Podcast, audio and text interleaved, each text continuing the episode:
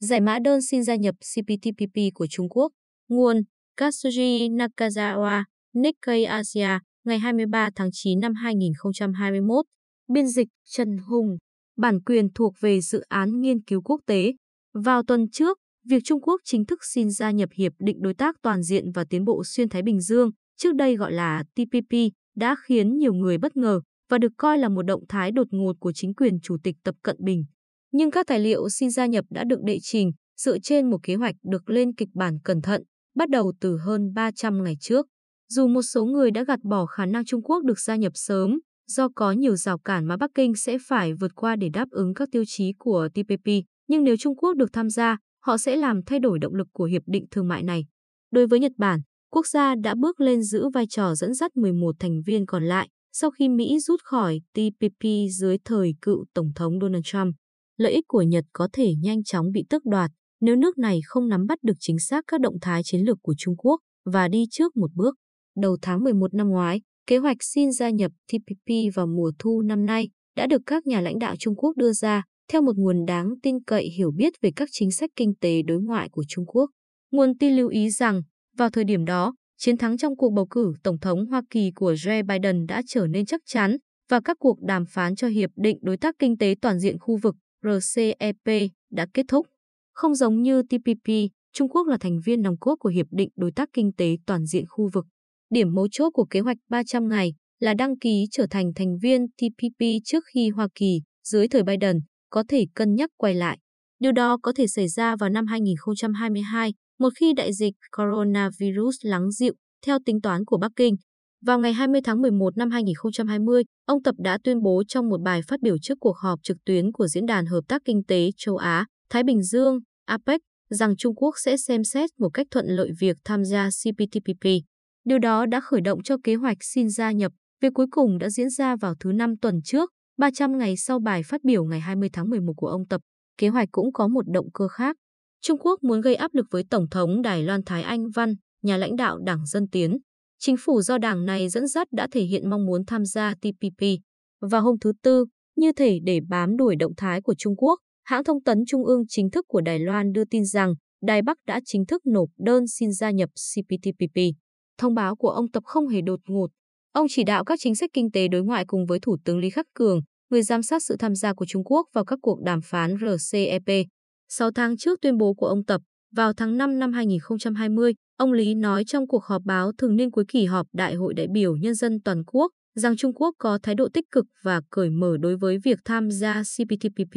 Những người đóng vai trò quan trọng trong vai trò cầu nối giữa hai nhà lãnh đạo cao nhất là Phó Thủ tướng Lưu Hạc, một người thân tín của ông Tập, và Du Kiến Hoa, một thứ trưởng thương mại, đồng thời là nhà đàm phán thương mại quốc tế của Trung Quốc. Một trung tâm chỉ huy được thiết lập trong Quốc vụ viện, tức chính phủ Trung Quốc, và các cuộc họp được tổ chức bất cứ khi nào cần đưa ra các quyết định quan trọng.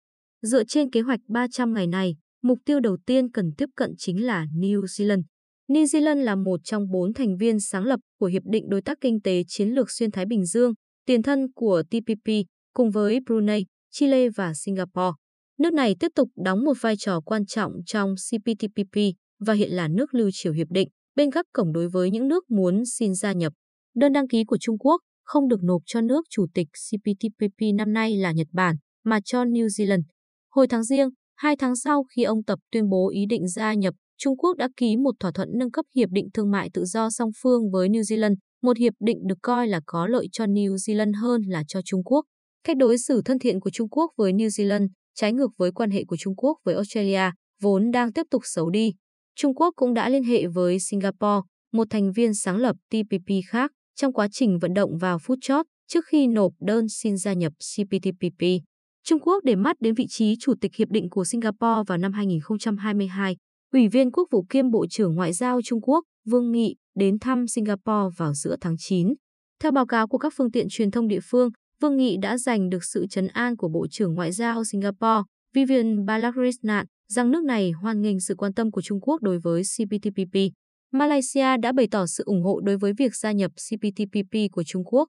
Trung Quốc tin rằng nhiều quốc gia ở Đông Nam Á sẽ không phản đối việc Trung Quốc tham gia các cuộc đàm phán như vậy. Trung Quốc cũng tin rằng ngay cả Nhật Bản cuối cùng cũng sẽ không thể phản đối việc khởi động các cuộc đàm phán gia nhập của Trung Quốc. CPTPP luôn là một con đường dẫn đến ảnh hưởng khu vực lớn hơn của Bắc Kinh. Sự hỗn loạn của Afghanistan chính là yếu tố quyết định cuối cùng thúc đẩy Trung Quốc nộp đơn đăng ký. Bắc Kinh nhận thấy rằng chính quyền Biden sẽ bị phân tâm bởi vấn đề Afghanistan và Trung Đông trong tương lai gần và sẽ không thể có kế hoạch quay lại TPP sớm.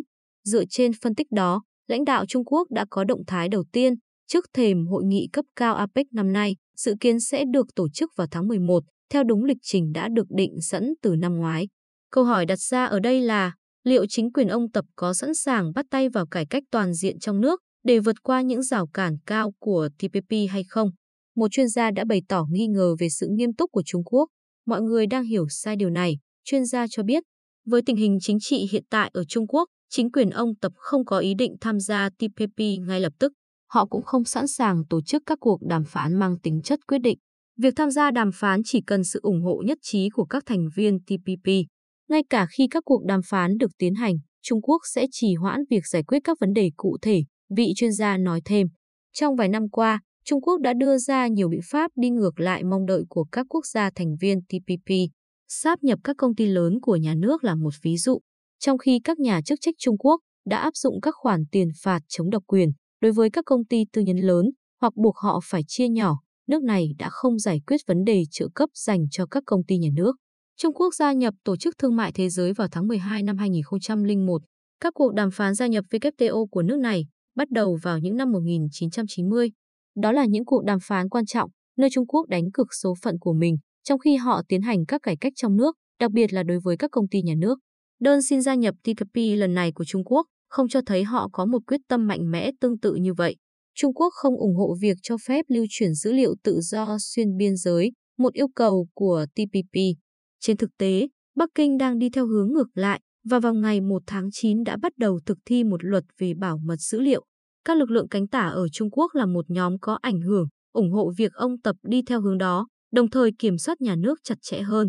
Họ đã liên tục phản đối việc gia nhập TPP, cho rằng các quy định của TPP như hạn chế trợ cấp cho các công ty nhà nước sẽ dẫn đến vi phạm chủ quyền quốc gia của Trung Quốc. Với tình hình chính trị hiện tại của Trung Quốc, việc nước này tuyên bố xin gia nhập CPTPP là điều hơi mâu thuẫn. Trong khi đó, một nguồn tin khác chỉ ra rằng việc Trung Quốc đăng ký trở thành thành viên CPTPP là nhằm gửi đi một thông điệp ở cả trong và ngoài nước rằng nước này sẽ vẫn là một nền kinh tế thị trường. Nguồn tin mô tả việc Trung Quốc đăng ký trở thành thành viên CPTPP là một động thái phòng thủ, được thực hiện với nhận thức sâu sắc rằng nước này đang bị quan sát chặt chẽ hơn vì xu hướng thúc đẩy chủ nghĩa xã hội gần đây. Ủy ban Thường vụ Bộ Chính trị gồm 7 thành viên, cơ quan ra quyết định hàng đầu của Đảng Cộng sản Trung Quốc, sẽ được bầu lại tại Đại hội toàn quốc tiếp theo của Đảng vào mùa thu năm 2022. Ông Tập đang cố gắng duy trì vị trí lãnh đạo tối cao của Trung Quốc vào năm 2022 cũng như những năm sau đó. Với việc để mắt đến ngay cả Đại hội Đảng năm 2027, Tập có thể thấy khả năng sử dụng đơn xin gia nhập TPP của Trung Quốc cũng như các cuộc đàm phán quy chế thành viên trong tương lai làm đòn bẩy cho các cải cách trong nước. Chiến lược TPP của Trung Quốc vốn có nhiều khía cạnh khác nhau, không nên bị đánh giá thấp. Một thủ tướng mới của Nhật Bản sẽ nhậm chức kế nhiệm Yoshihide Suga, người đã tuyên bố ý định từ chức sau cuộc bầu cử Chủ tịch Đảng Dân Chủ Tự do cầm quyền vào cuối tháng này. Bất cứ ai đảm nhận chức vụ đứng đầu chính phủ Nhật Bản sẽ ngay lập tức đối mặt áp lực phải đưa ra quyết định về cách đối phó với Trung Quốc trên mặt trận chính trị và kinh tế.